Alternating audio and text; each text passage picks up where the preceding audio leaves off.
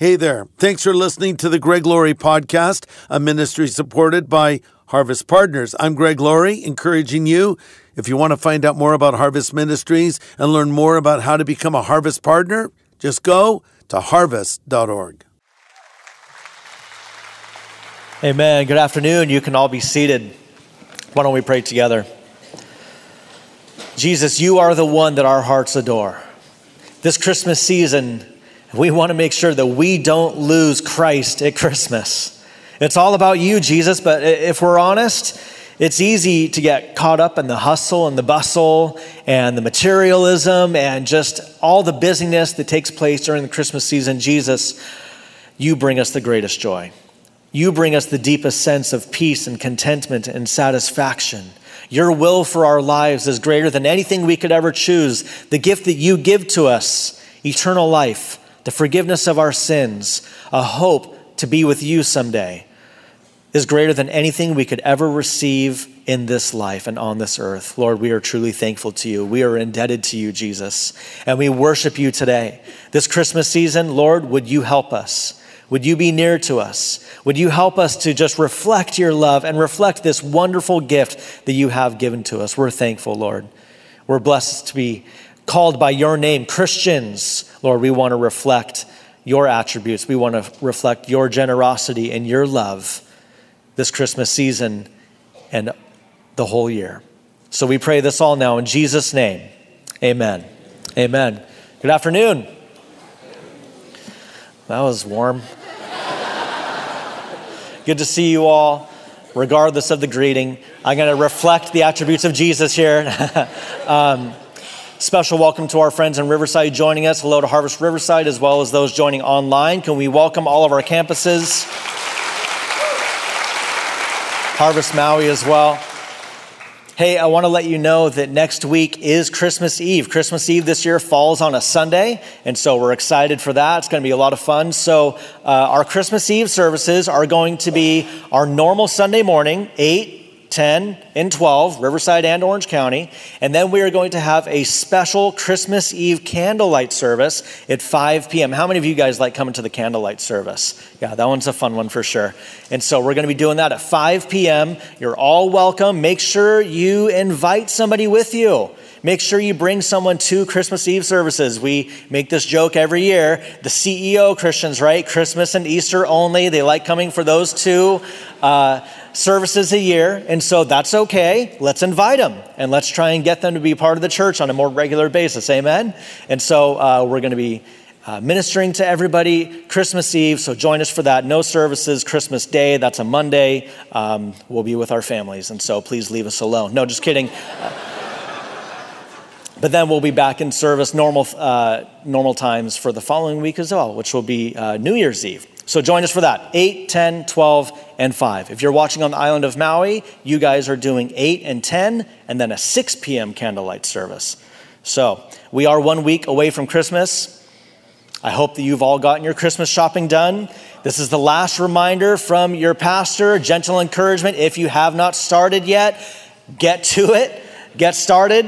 Uh, I think if you place some orders on Amazon, you have a good chance of getting them in the first part of the week. But if you're like Christmas Eve trying to do overnight delivery, you're out. Like it's done. You're not, you're not getting anything delivered that late, right? Uh, I would not go to any of the malls on the weekend. Go do it now because if you're like me and you show up and you have your items and thankfully you get them, and then you walk and you see the line is like two hours long, you just drop them right there. You drop the item. Well, I'm just going to take the hit, and everyone's going to think I'm a jerk for not getting my present this year. I'd rather take the hit than be in a two hour long line, right?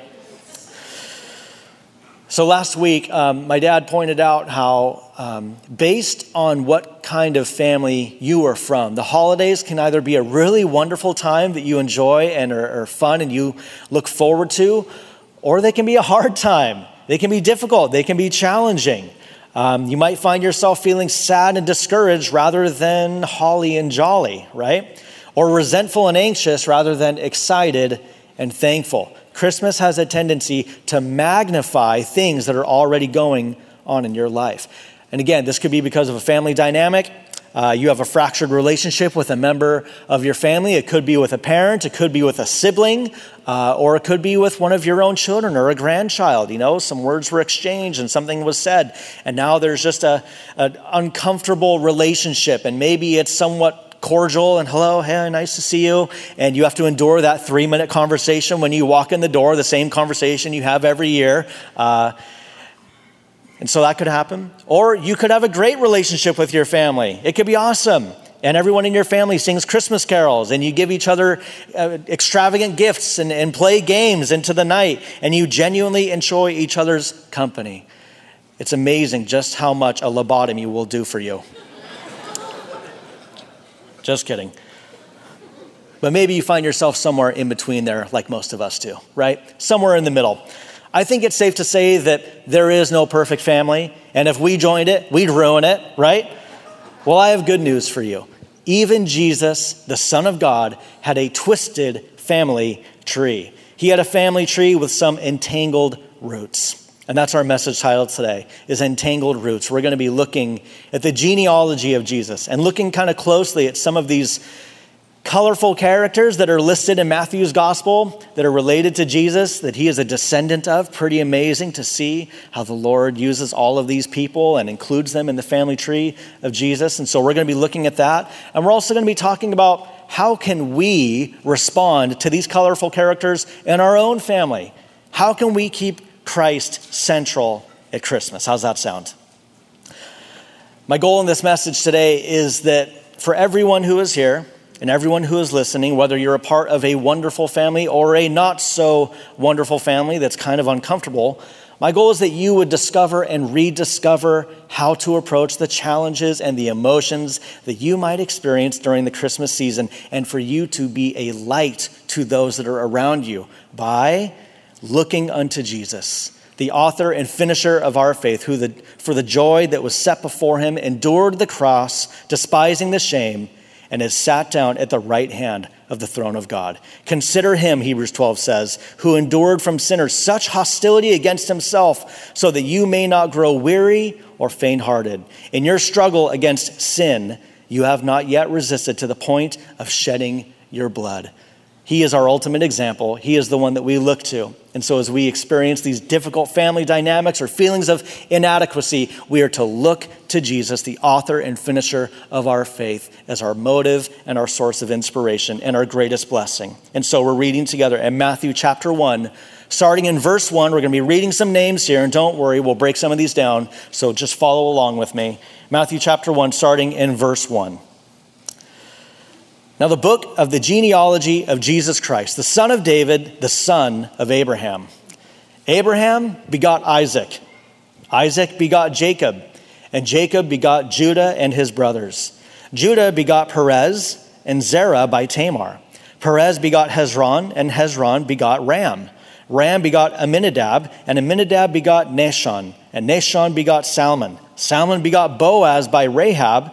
Boaz begot Obed by Ruth. Obed begot Jesse, and Jesse begot David the king. David the king begot, uh, begot Solomon by her who had been the wife of Uriah, aka um, Bathsheba. In verse 7, Solomon begot Rehoboam, and Rehoboam begot Abijah, and Abijah begot Asa. Skip to verse 15.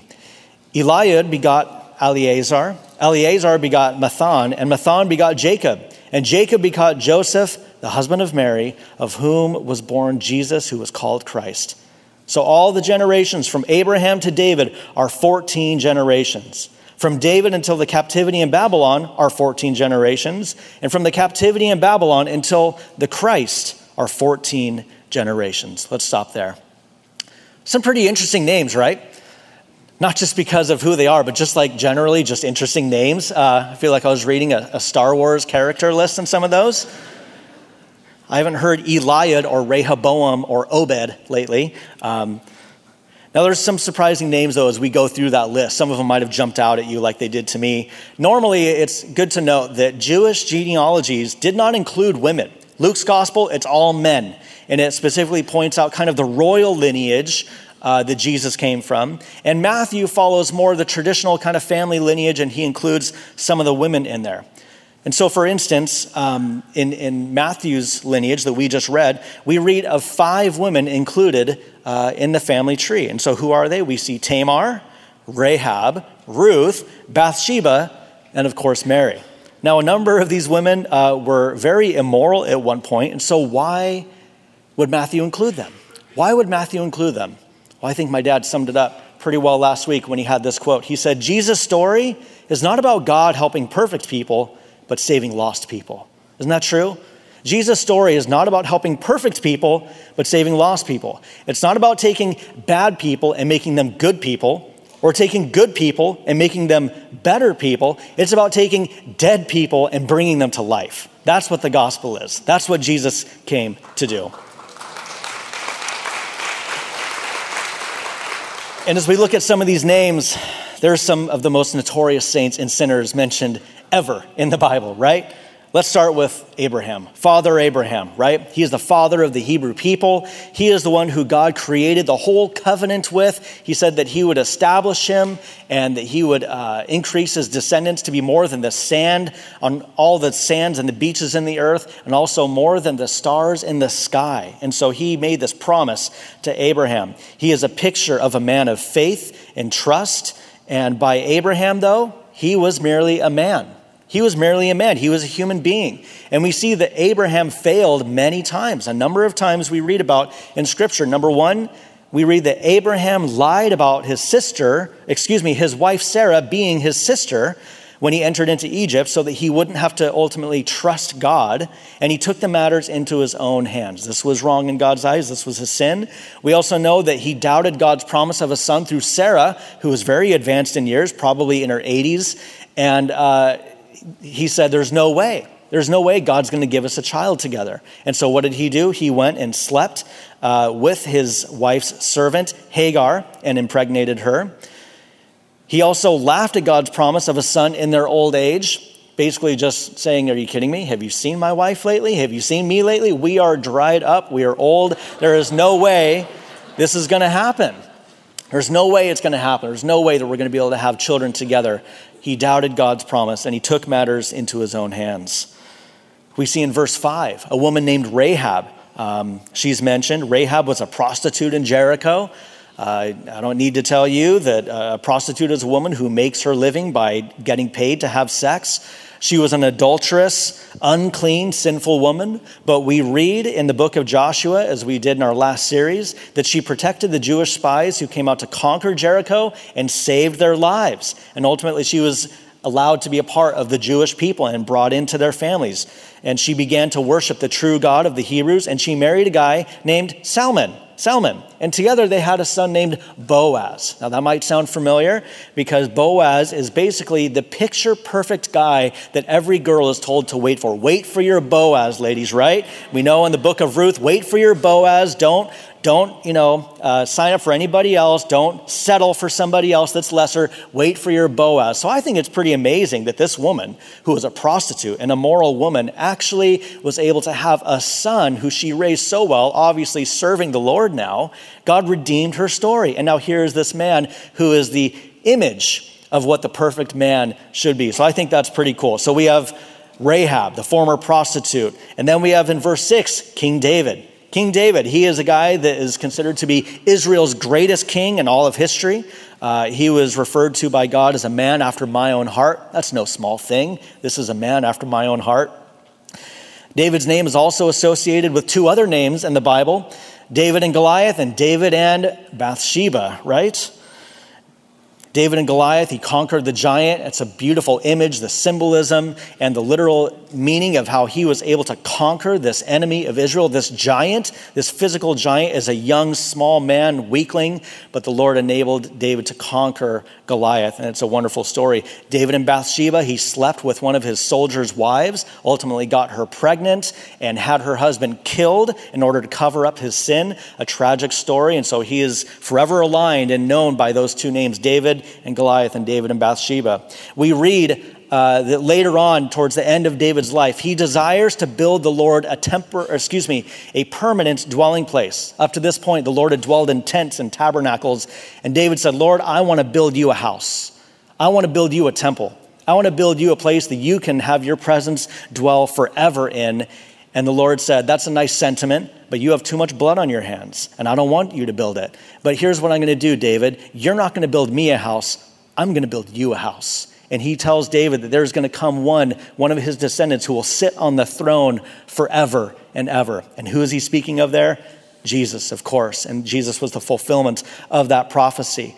And so, David, this guy, conflicted character, he was a man after God's own heart and he wants to build the Lord a house, but the Lord instead establishes his bloodline. And as God establishes the bloodline of David through Jesus as a fulfillment of that promise, which we are now grafted into, in a sense, we are part of the house of David and of the lineage of David, which is pretty cool.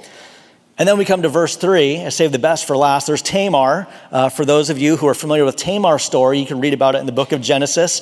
Uh, I won't go into too much detail on her story, but it is a repulsive story of deception, prostitution, and extortion.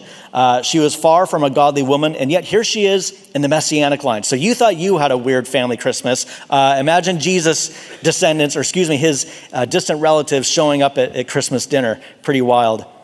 Just because you might have a past, I want to tell you this it doesn't mean that God doesn't have a plan for you. Just because you have a past, just because you have a colorful history, doesn't mean that God has a future and a hope for you. He has a plan for all of our lives. I think if we went around the room here and we talked about some of the things that we had done before we had given our lives to Christ, some of the stuff might make our hair stand up on the back of our neck, right? But the reality is, we are new creations, and that is what God can do for you. So you might have a colorful past. Listen, God has a plan for you. And if He can do it for me, and He can do it for so many of us here today, He can do it for you as well. Amen?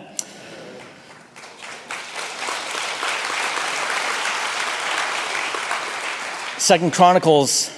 Oh, let, me say this. Um, so as we look at this bloodline of Jesus, who he comes from, we see uh, kings and prostitutes. And we see patriarchs and murderers all over the place, from one spectrum to the other. Just because you might have that past. Oh, excuse me, I already said that. I, that's always good when you read your uh, notes over again. Uh, and so that brings me to Second Chronicles 16 9. This is where we see the heart of the Lord. The eyes of the Lord run to and fro throughout the whole earth to show himself strong on behalf of those whose heart is loyal to him. That is what God is looking for. We often think that God is looking for perfect people, that He is looking for beautiful people, that He is looking for talented people. I know when you look up here, that's what you see, and you think God can never use someone like that.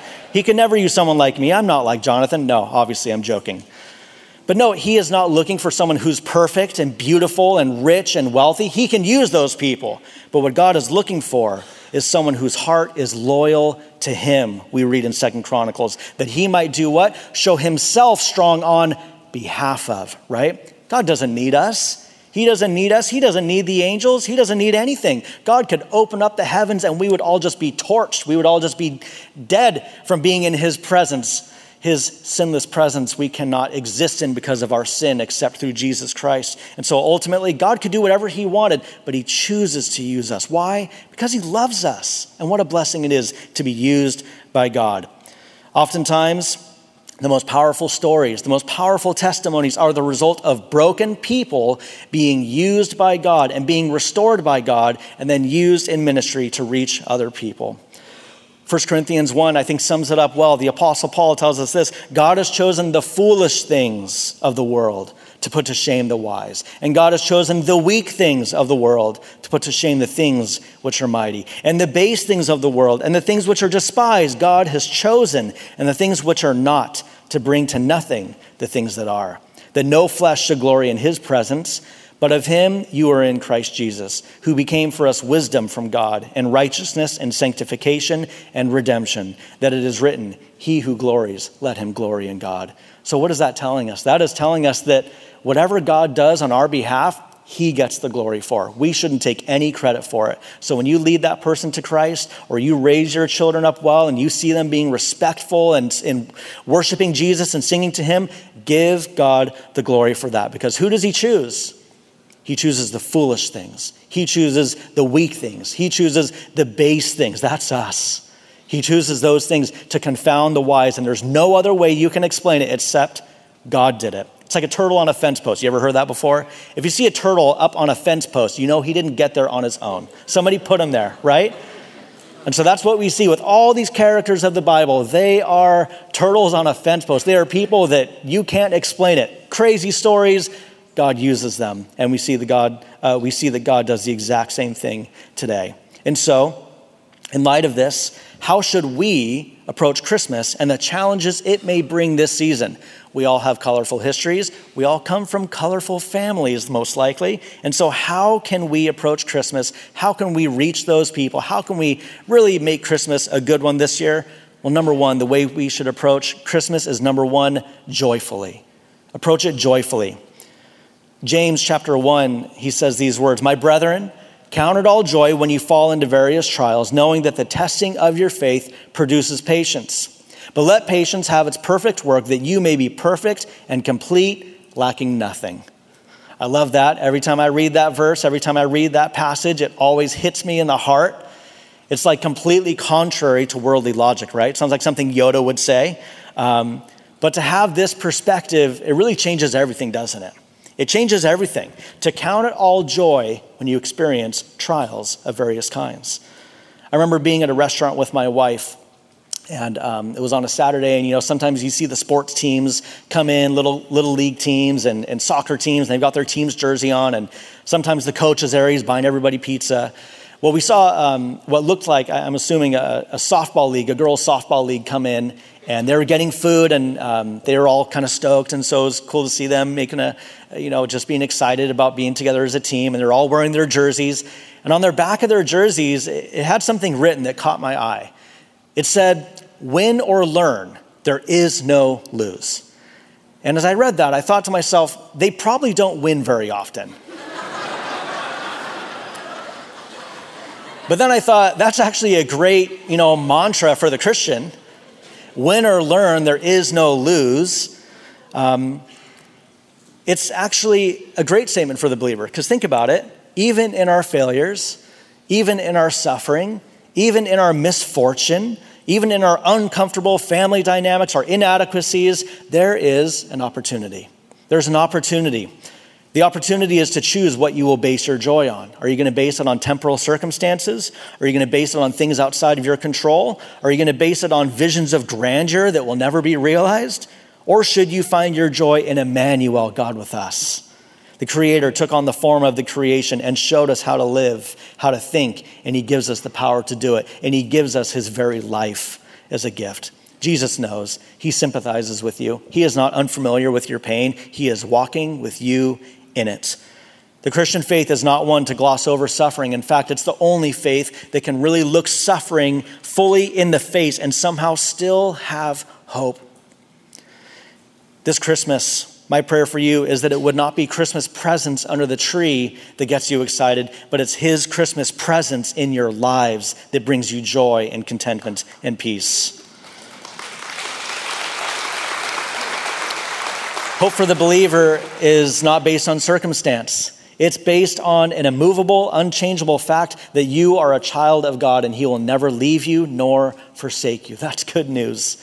The older I get, the more I appreciate that fact that Jesus is the greatest gift of all. And I find myself just relishing in that and, and, and being so thankful. And every year, it's like that is what it's really all about. Because there's nothing I really want anymore. I mean, there's some stuff that I want. Um, but not like when you were a kid. You remember waking up in the morning and just being so excited for Christmas? I remember maybe being eight or nine years old and waking up like every day, the month leading into Christmas at like 5 a.m. Is it Christmas Day? No, 29 more days to go. At some point, that just wears off and you become cynical and jaded, and it's no longer fun like it once was. But as you get older, you rediscover those fun things with your kids. But the best thing of all is a relationship with Jesus Christ. Um, he will never leave you, He will never forsake you.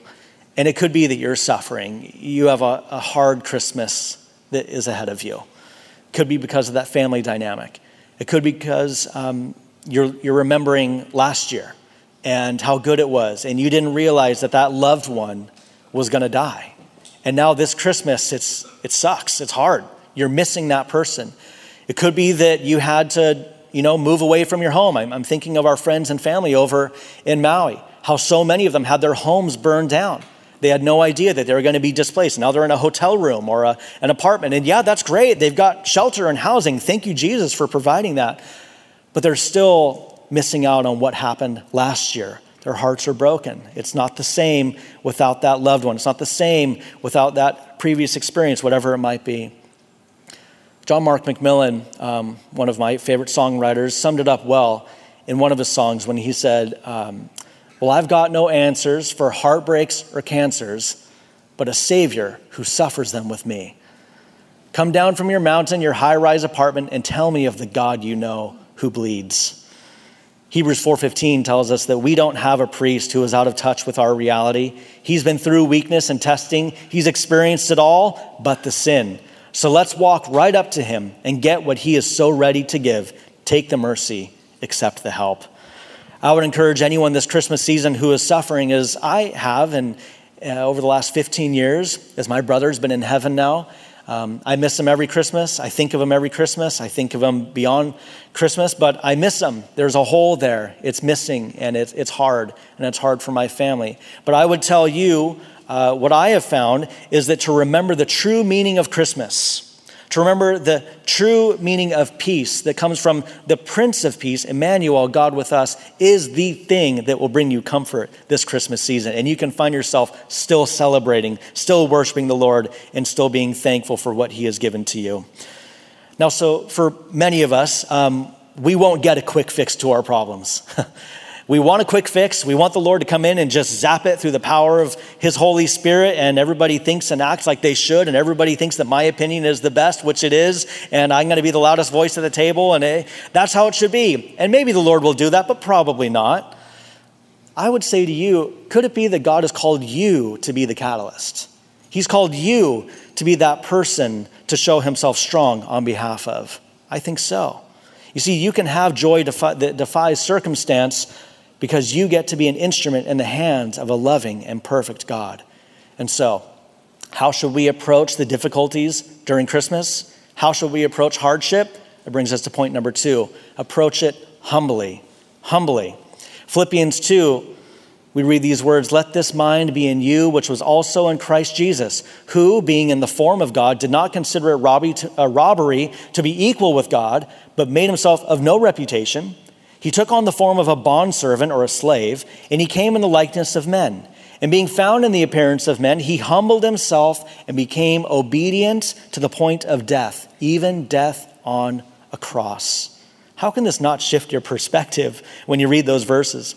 You know, I think so often when we are around people in our family and our friends, whether they are believers or not, we want to come in with all of our thoughts, with all of our opinions. We want to start correcting everybody and informing, well, actually, if you read this article on this website, you would know that that's not true. We want to start all these things, sending political links in the group chat. Please don't do that. Um, and you finally want to put Uncle Steve in his place because you've been having this ongoing debate for the last 10 years and you finally want to settle at who's right on that topic. The reality is, that's probably not the best way to affect change in your family, is it? There's a time and place to have those conversations, don't get me wrong, but remember the mind of Christ. What will win people over? What's going to make an impact to them? Clearing the table, taking their, their plate to the trash, helping wash the dishes, hold that crying baby, take out the trash. Being the loudest voice and biggest opinion in the room isn't going to change anything. Romans chapter 2 says, Don't you see how wonderfully kind, tolerant, and patient God is with you? Does this mean nothing to you? Can't you see that his kindness is intended to turn you from your sin? Listen, God gave us a seat at the table before we deserved it. He gave us a seat before we deserved it. And when you show humility, grace, and love, it doesn't mean you are agreeing, condoning, or accepting that person's lifestyle or choices. But you can put on the mind of Christ and look for opportunities to show sacrificial love to those people in your life. Actions communicate what words cannot. Actions communicate what words cannot. You can express your appreciation, you can express your love, or you can show it. You can demonstrate it through the way that you act. No one forgets a kind act, especially a sacrificial, unwarranted one. When I was um, younger in my late teens, 18 to like 22, and I was not really walking with the Lord at all. I mean, I came to church and I believed, but I definitely didn't live out the faith that I said that I had. Um, there was a, a, lot of people that I was great at keeping at arm's distance, right? Most of them were people from the church. And I, I just kind of kept them at arm's distance. I didn't really let them know what was going on or what I was really up to. But there was this one youth pastor that was unrelenting, and he would always reach out to me and always check in with me and, and try and chat and see how everything was going.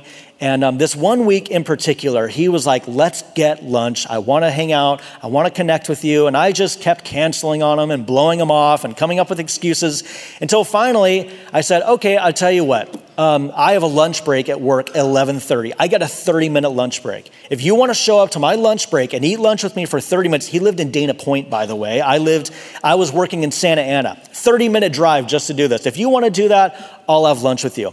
And he showed up. He said, okay, let's do it. So we ate Taco Bell in the front seat of my car. Uh, we sat there. He talked at me for a few minutes. He prayed for me, and then I went back to work. But I let him in. I let him in. And I started hanging out with him. And I started hanging out with his family, and he became a friend. And I'll tell you this Levi Lusko has remained a true friend to me and to my family ever since then. I didn't care that he was a good preacher. I didn't care that he, you know, people would talk about what a good communicator he was or that he, you know, like we had the same interests or anything like that. I didn't care. But what he did was a sacrificial showing of just kindness and wanting to be my friend and wanting to be there for me. And I'll tell you what, I don't think there was any person that was um, of more help and closer to us in the immediate aftermath of my brother going to heaven than Levi was to our family. And so we're so thankful to him and, and to his wife and his kids and, and their ministry and, and what he's done for us. And so that just shows you what does it take? It doesn't have to be some longly written letter that most people aren't going to read, right? With voice dictation and AI now, I just assume everything is fake, right? You didn't even write that. AI wrote that. Chat GPT, come on, you know you got the premium account for that.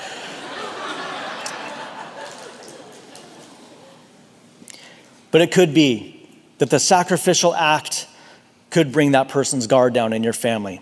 So instead of remembering the awkward way the conversation ended last year, or the harsh word that maybe that uncle or that parent or that grandparent had towards you when you were a kid, look at the opportunity of how you can have the mind of Christ and you see what God does.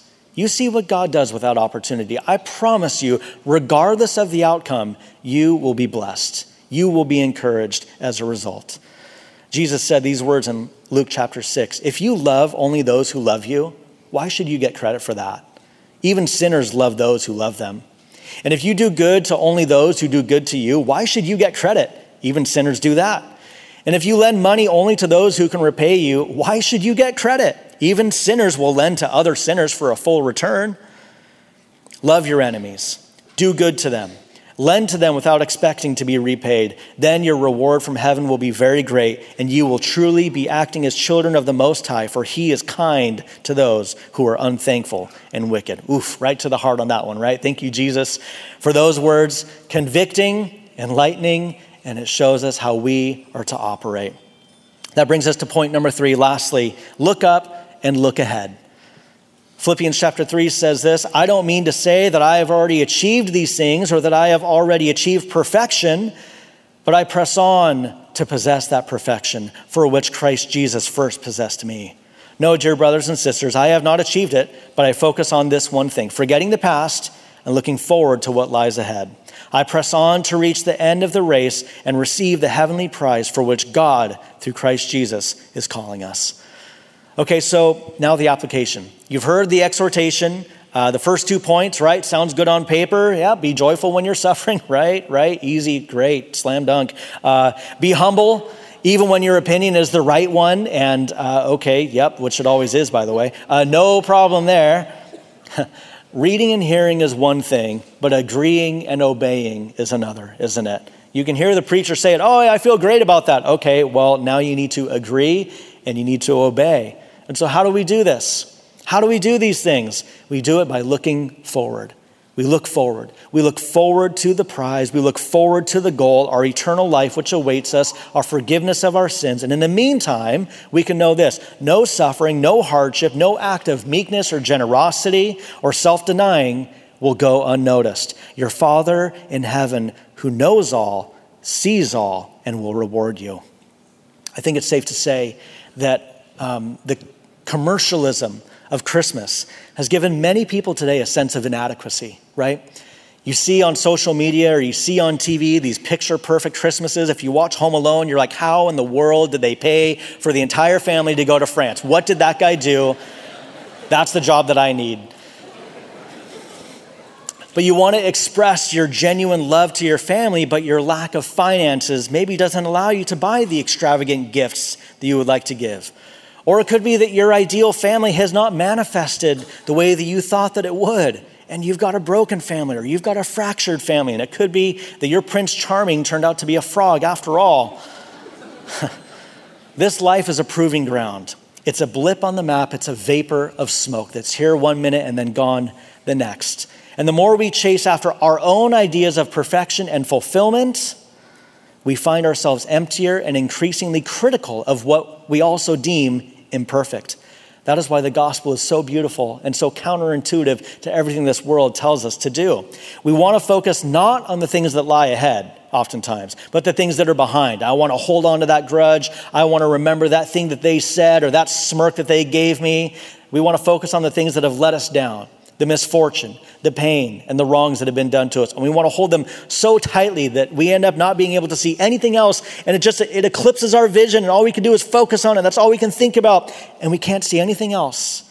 Any of the blessings that God has given to us, any of the positive things about our family, and we end up missing the whole thing. We want to not look up to Jesus as the author and finisher of our faith, who, like all of us, suffered and was tempted we want to look to ourselves or to that social media star or to that neighbor who maybe has a little bit more than we do or that family member that seems to have it all together. This is Satan's greatest strategy. He wants us to not look ahead, he wants us to not look up, he wants to, us to look at ourselves and compare to what others have, and he wants us to look behind. He wants us to look behind. He wants us to forget what lies ahead, getting us to focus on what shouts loudest in our minds and our desires right now, not, will, uh, not what will bless us in eternity, not what will positively leave a legacy we will give to our children and our grandchildren. He wants us to focus on the things that matter the most to us right now, right? Now yells louder, but later lasts longer. Now yells louder, it shouts louder, do it right now have this relationship, buy this stuff, put yourself in credit card debt, uh, you know, blow that person off and put them in their place.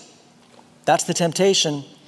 But later lasts longer. Commit it to the Lord. Look ahead. Lord, what do you want me to do with this situation? It's not surprising to you that that person once again said that remark to me or towards one of my kids. And Lord, you know what I want to do to them in my heart. But God, what, how do you want me to respond in this way? And it could be that the Lord calls you to do some sacrificial act of generosity. And what will happen? It could change that person's whole life. It could be that they had someone do the same thing to them and they're just waiting for somebody to come and speak to them and show them an act of kindness that could break their heart and uh, cause them to give their lives to Christ as well. It's now versus later, eternity versus now. And I don't know what your family, in closing, is facing this season, or what tragedies you have endured in the past, or what kind of family uh, you may come from or be a part of. But I do know this that Jesus makes beauty from even the worst messes. He makes beauty from even the worst messes. Out of Jesus' own twisted and jacked up family tree came the Savior of all mankind. Nothing is wasted or lost. We read in Ecclesiastes 3 God has made everything beautiful for its own time. He has planted eternity in the human heart. But even so, people cannot see the whole scope of God's work from beginning to end. Amen? Let's pray together. Lord, Christmas is all about you. It's all about you. We are so predictable. We so often make everything about ourselves and how we feel and getting what we want and things living up to our expectations. And Lord, whether we realize it fully or not, what we really want is you. You know everything that I want. You know everything that I need. And regardless of what my current situation is, I believe that you are enough for me. Your love is enough. Your will is enough for my life. And so this Christmas season, we once again come to the tree, not the Christmas tree, but the foot of the tree, which you were nailed to. And once again, we lay our expectations, our shortcomings, and our sins at your feet. Jesus, you are more than enough. And we confess your word to be true, and that we can experience true joy in the midst of situations we do not like and do not understand. Lord, would you give us grace? Would you help us to have the mind of a servant like you when you walked this earth? Thank you for the greatest gift that we could ever receive the forgiveness of our sins and the adoption into your family. Thank you, Jesus. And while our heads are bowed and our eyes are closed and we're praying together, it could be that there's some here who are not only facing a difficult Christmas, but you don't even have Jesus to go along with it. It's one thing to have a hard Christmas and, and have Jesus, but it's another to do it on your own. It could be that you're one of those people that had that loved one here last year and their wish for you was to come to church on Christmas Eve or Christmas, uh, the services leading into it, and you never made it around. And so here you are, you want to honor their wish. It could be that you're just thinking of this Christmas and it's hard, and you think you're just going to miss out, and you don't have any of the stuff that you ever wanted, and your life is kind of a wreck, if you're honest.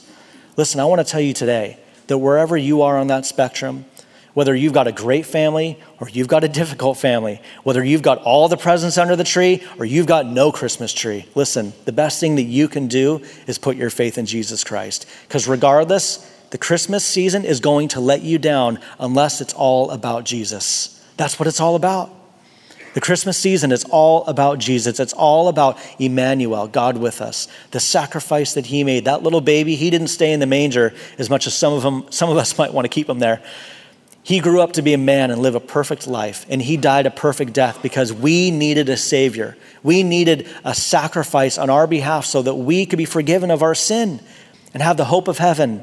And we could be the men and the women that God has called us to be and created us to be, and we can find that fulfillment. I want to tell you today that you can have that relationship. You can have that forgiveness. You can have that burden of guilt removed off of your shoulders, and you can have the best Christmas ever today by putting your faith in Jesus Christ. So, whatever campus you might be watching from, wherever you are, I would encourage you to pray this prayer out loud after me if you would like to put your faith in Jesus Christ. Pray this now. Dear God, I know that I'm a sinner, but I know that Jesus is the Savior who died on the cross for my sin.